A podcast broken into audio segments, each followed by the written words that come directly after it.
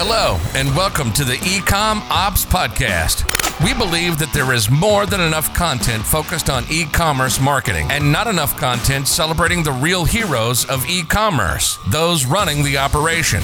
Each week, we find and interview an e commerce operations expert to share the secrets behind how some of this industry's most exciting businesses are run. And now, your host, Norbert Strappler, the CEO of SyncSpider. Hello and welcome to the e-commerce ops podcast of SyncSpider. Today I'm happy to welcome Aaron. Hey Aaron. Hey, how are you? Yeah, I'm fine. Thank you. How are you, Aaron? Everything cool? Yeah, doing well. Thank you so much for having me. Yeah, absolutely. That's great. Um, Aaron, uh, let us dive right into the interview. How did you first get into e-commerce, man? Yeah, it's a it's a great story. Um, so I'm a I'm a supply chain guy. Uh, I studied supply chain at school. Uh, was was lucky enough to get into a competitive rotational program at Unilever. Uh, so I was there for about five years total, um, and I, I, got to do pretty much everything you can do in a big company uh, in, in, supply chain. So I worked in planning. I worked in the factory floor as production supervisor. Uh, ran the North American international international logistics team, and uh, was able to do quite a few big projects, um, high visible projects at, at Unilever uh, and was moving it pretty quickly and honestly thought I was going to be there for about 25 or 30 years. Um, Unilever is just a fantastic company, and I, I, knew that I was lucky to be there. Um, but I also knew early on that I wanted to get into e-commerce, and so I tried to network my way into the Unilever e-commerce teams. Um, but it was kind of a, a classic catch-22, where I didn't have any relevant experience for them to want me on the team. Uh, but then I also knew that I couldn't get it at Unilever um, because of that. And yeah. so, you know, I also just came to the realization that, you know, Unilever is, is really built around full pallets to, to Walmart and uh, just wasn't going to be a leader in, in e-commerce compared to some of the other companies anytime soon. So I started looking outside. And uh, around this time, I was introduced by a colleague to the founders of Hubble Contacts, the direct consumer contact lens company. Uh, so Ben Cogan, Jesse Horowitz, uh, and they had just raised their seed round. And they, I think they recognized that they actually had to pull pull this off and, and build a business. And so we got dinner one night, and Jesse just bluntly asked, uh, "So how do we supply chain?"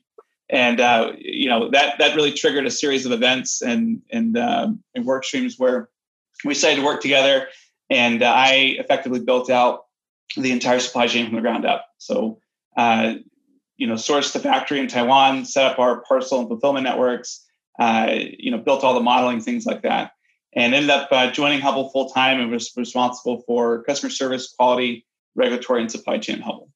Oh, cool. And, and one of the products that you currently contracted with is Mirror.co, um, which is really uh, an, an, insane product. And uh, it's also interesting, they have uh, 4.9 review rate uh, of five stars for of 181 reviews so far. Um, and and uh, the product is very interesting. Can you tell us a bit more about that? Yeah so i should uh, mirror's a fantastic company and i've been really lucky to work with them.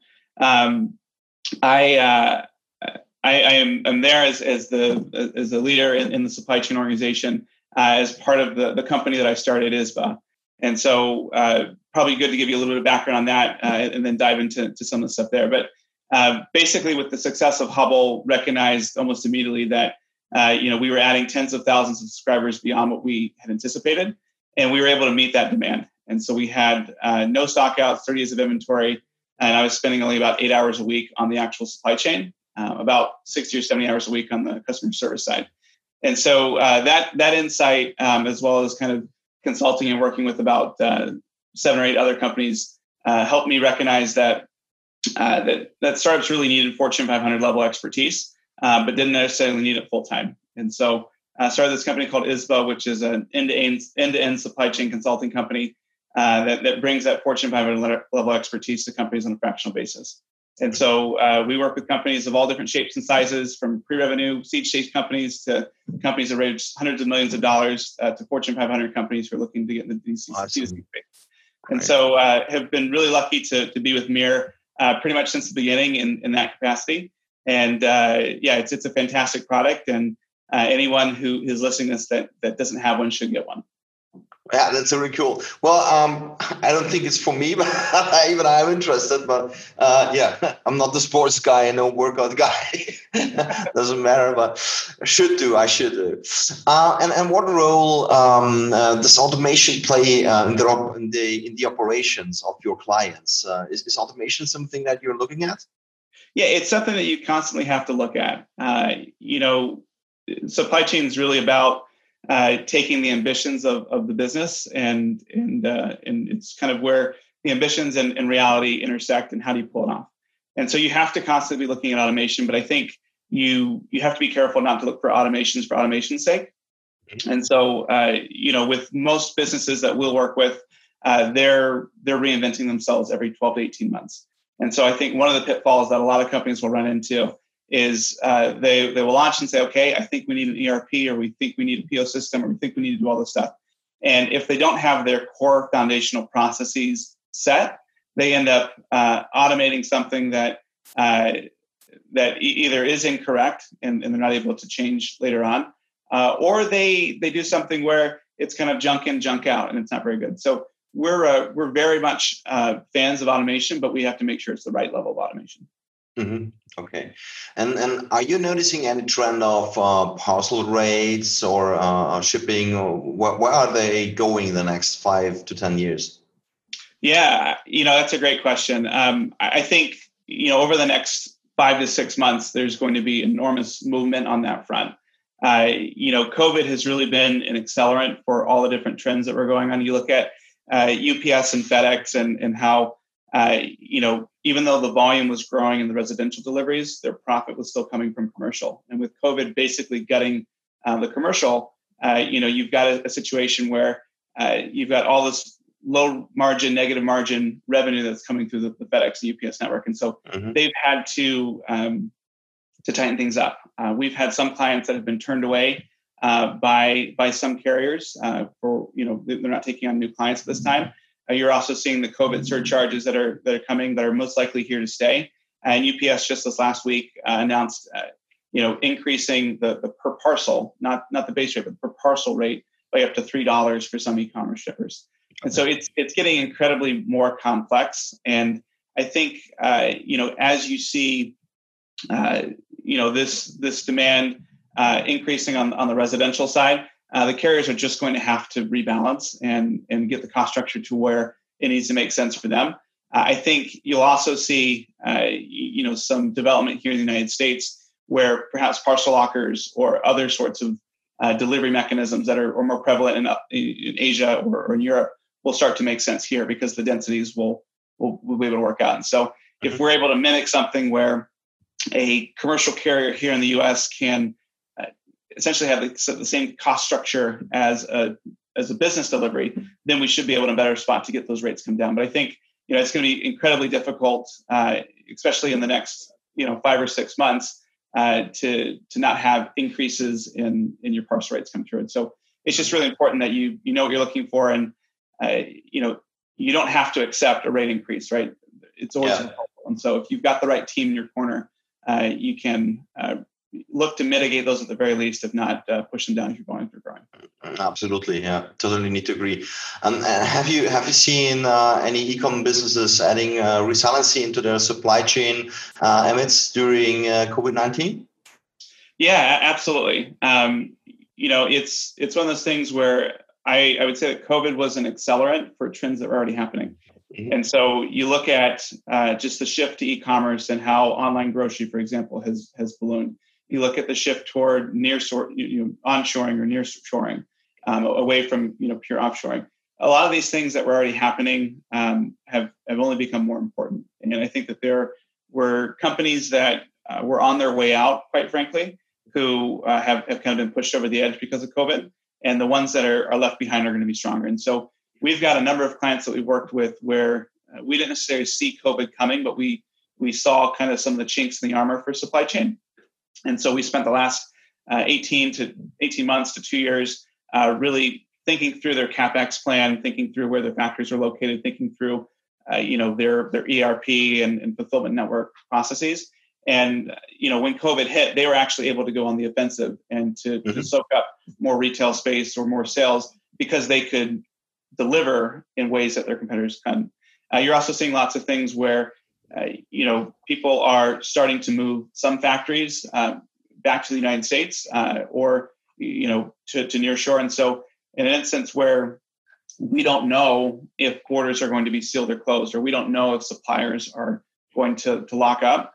Uh, you know, you just have to think through these things. And I know in the early days of, of COVID, it kind of felt like whack-a-mole, where you just look at the uh, you know the headlines and you know this country and this supplier is is shut down and, and is sealed for two weeks or this person's no longer deemed essential or these other factories are, are out because of labor issues. And so uh, you know resiliency is definitely something you're going to have to do. Uh, you know there's a lot of companies that we talk to that are moving from a single fulfillment center to a multiple uh, you know a regional strategy in order to, to mitigate just this. Mm-hmm. okay got it um, what do you think uh, are the most common mistakes that ecom companies make when they design their operations? Yeah, it's a, it's a great question. So I would say that uh, first I'd say two things. The first one is that I would say that 80% of the headaches that a company has or doesn't have come from a result of, of the way you design your supply chain. Mm-hmm. And I say that the single biggest mistake that I see companies make is when they're building a supply chain, they are are building everything and gearing toward a launch and not toward a regular business. Um, it, it's it's kind of like uh, you know if you're having a baby, uh, mm-hmm. you know there's a lot of work that happens and, and, there's a lot of milestones you know for those nine months before the baby's born. But you know if, if all you're doing is focusing on on the birth, you kind of miss all the other stuff that comes afterward. And so we uh, we, we find a, a, lot of folks will uh, just focus on a factory that can do a minimum run and uh, we'll get them going. But they don't look at their forecast and say, "Hey, our ambitions are to grow by 150% each year." And you know, according to our own internal forecast, we think we're going to outgrow our supplier in four or five months. Um, you know, that was one of the the mistakes that luckily we didn't make at Hubble, where we had a fantastic manufacturer who we sourced uh, ahead of time and, and thought was great. Went to Taiwan to visit them and just recognized that their their you know capacity was was a fraction of what we were going to need if we were halfway successful. And so even though we love that partner and they were willing to do everything that we need to do, uh, you know, we we made the the right call then to say, you know, we're, we're not going to work with you, and worked with a much bigger firm, which allowed Hubble to uh, to grow and expand and, and be the the business it is today. Cool. Um, and and uh, what do you think? What what what does um, the, the typical founder of a new web store need to consider before um, before he really starts um, going live and start the real marketing campaigns? What needs to be considered? Well, that's a lot there. Um, you know, I would say that it's it's never too early to start thinking about your supply chain. Yeah. Uh, of course, you need to do the uh, the marketing work up front to figure out you know what messages resonate, what products you're going to do. Uh, but you know your supply chain is going to impact your cash flow needs uh, in, in, payment terms. It's going to impact uh, your margin structure and, and, who you're working with uh, from that perspective. But it's also going to impact your customer service uh, and, and, kind of that, that customer satisfaction. And so, you know, I would say that as you're building, you're, you're working on the marketing messaging, you should also be thinking about what is that experience and what's the the value that your customer is going to, to go after. Is it something where uh, they are are really going to be interested in uh, in cheap products and, and fast delivery? Are you going more toward the personalization side? Uh, you know, there, there's a number of companies. Uh, you look at Chewy, who successfully competed with Amazon um, because of their customer service. You know, they they were willing to keep people on the phone uh, for as long as possible and, and try to surprise and delight. And you know, those are ways that you can you can distinguish yourself. And so it's not just all about the Facebook ads are all about having lowest price or all about you know how things look, but there's it's really holistic thing. And again, I, I consider supply chain to be the intersection between you know marketing ideas and ambition and, and reality. And so it's it's really about how are you going to pull off the vision that you have. And if if you take that definition, it's it's never too early to start thinking about supply chain. Okay. And um, for, for your clients, what is the most common uh, scenario? Do they have their own shipping centers in house in the companies, or do they outsource and and and uh, and, and put the, the the storage somewhere else? Let other companies do the shipment, or what? What is the most common scenarios? Yeah, it's a really great question. Uh, so uh, first, would say that there's no one size fits all for per company, yeah. and, and, we yeah. take a very uh, bespoke approach to each client. There have been instances where it makes sense to do self fulfillment, uh, and there, there have been instances where it makes sense to use a 3PL. Uh, I would say that if your fulfillment, uh, your processes, or the way that you're going to do things is a competitive advantage, then uh, then then that's something that you you want to own. Um, I, I, know of one startup that uh, was in the sock business who, uh, you know, was able to. They decided to insource their fulfillment and do that, and they were able to embroider to add all this personalization. Mm-hmm. And to basically get the order and fulfill much, much faster than anybody else. And so that was a competitive advantage. And if, if someone wanted embroidered socks for Christmas, uh, you know, they could guarantee delivery by Christmas up until you know December 20th or 21st if, if someone places mm-hmm. the order.